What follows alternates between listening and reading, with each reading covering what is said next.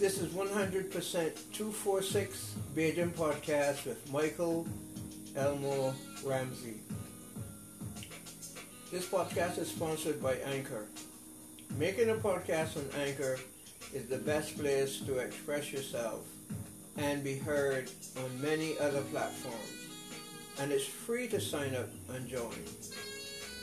There are creation tools that will allow you to record and edit your podcast right from your cell phones and laptops. It's everything you need to make a podcast in one place. So go to anchor.fm and download the Anchor app to get signed up.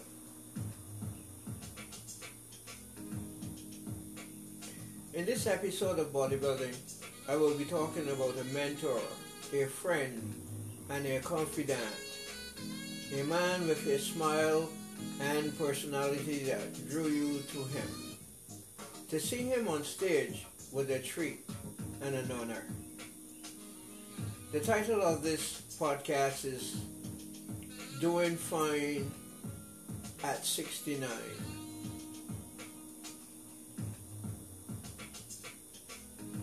Barbadian born Mr. Kenny Hall, master bodybuilder and 10 pin bowler.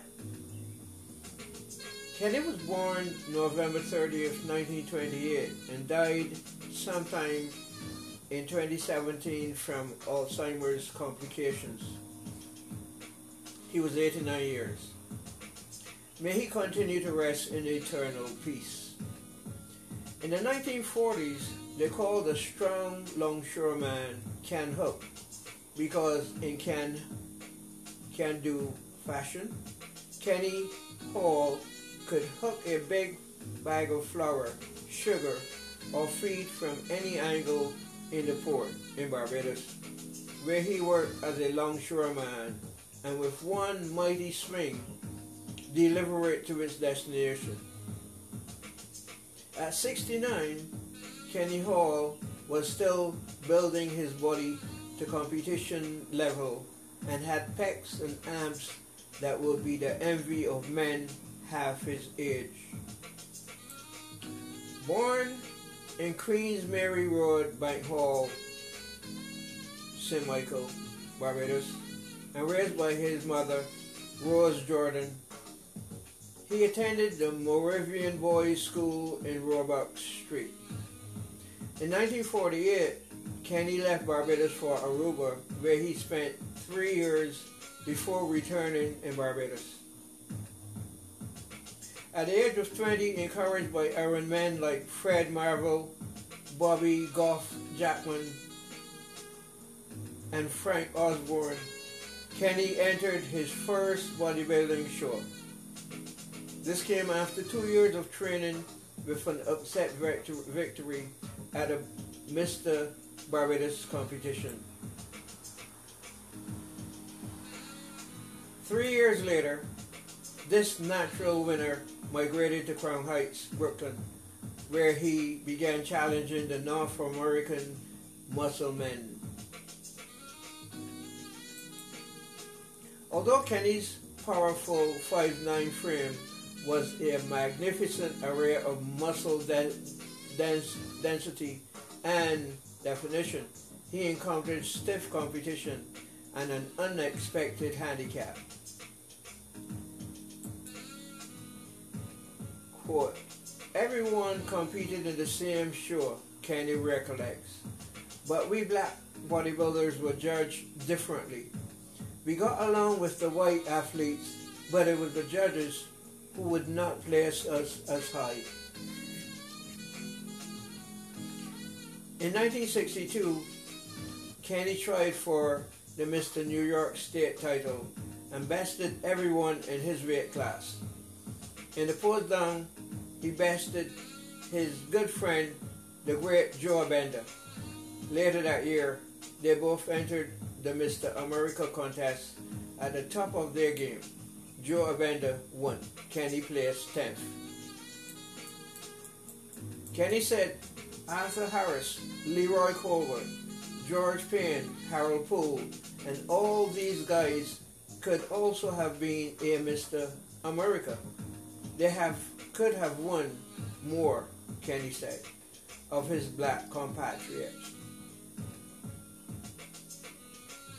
Contemporaries who battled the same prejudice. Kenny laughed as he recalled those trying times. Perhaps a lesser person would have been bitter, but not Kenny. I would just smile and accept their ruling even though I was burning inside. Kenny said he refused to show what he was feeling. He always showed his sportsmanship as a black man and as a Bajan. He set his own goals and he will train toward them. The end of the 60s signaled changes in the world of muscle sculpting, Kenny said. Kenny's trademark midsection ripple were finally recognized at the 1969 Pro Mr. America with a special Best Abs Award. Although new attitudes opened the door for all athletes to be judged by the development of their physique and not the color of their skin, steroid use flourished, further hindering fair competition. After spending half his lifetime clearing one hurdle in bodybuilding, he faced yet another. Would he couple and join the ranks of the chemically enhanced pseudo champions? Not a chance. Can he stay clean and keep on collecting trophies as a natural sportsman. Kenny said steroids make it difficult for us naturals. That's why I'm so glad for all the drug tested shows available now. Because the more shows that are test screened, the fewer people will be tempted to use steroids. Sadly, the problem will never go away completely because of the financial gains offered by the same steroid companies to be bigger, leaner, and stronger, Kenny said. Kenny's abdominal definition remained incredibly chiseled, sinewed limbs, tight muscularity, and pulsing muscularity was his trademark, as was a degree of flexibility unmatched in his or almost any other age category.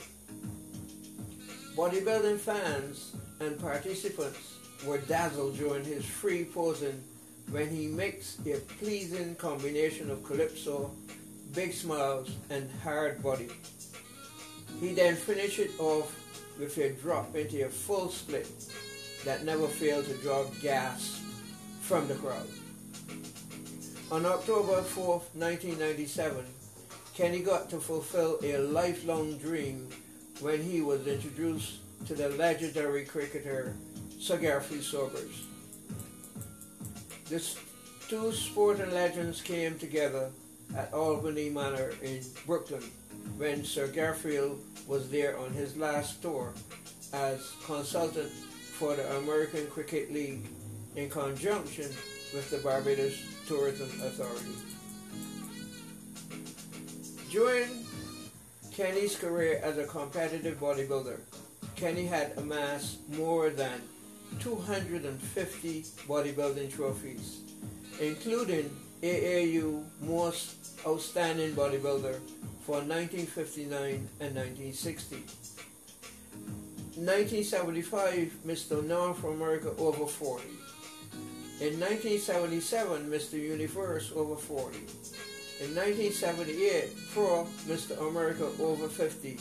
And his most recent triumph, the overall Masters in the 95 NGA US Naturals, which he earned by beating competitors some 20 years junior, his junior.